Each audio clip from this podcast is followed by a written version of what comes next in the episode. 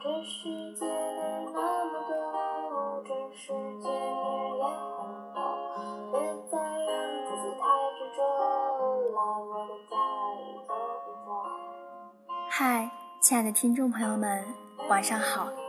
今天赛宝仪要为大家带来的这一小段文字来自于微博七个先生名字叫做让你累的从来不是婚姻而是将就。你在一个人身上试过十几次绝望，你不死心，你觉得你们之间的爱情还可以再挽救一下，这就是赌命啊！然后一次又一次失望，难道你是集失望、委屈、难过上瘾了吗？集够一百次就能召唤丘比特吗？刮奖的卡片，其实刮到第一个“谢”字的时候，就可以收手了。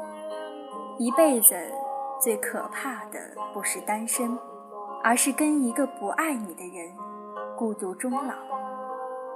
将就一辈子，那是很熬人的。所以，谈恋爱就要谨慎，因为你很容易耗着耗着就将就了。因为等了三十几分钟的公交车，现在要打车走，总是有点儿不甘心啊。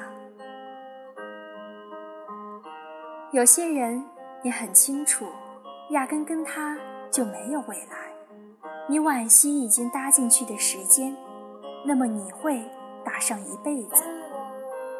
婚姻的犯错成本很高，要么死等公交，要么打车立马走。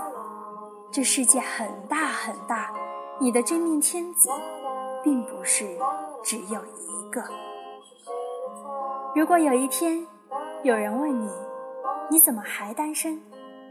笑着告诉他，因为我不想离婚。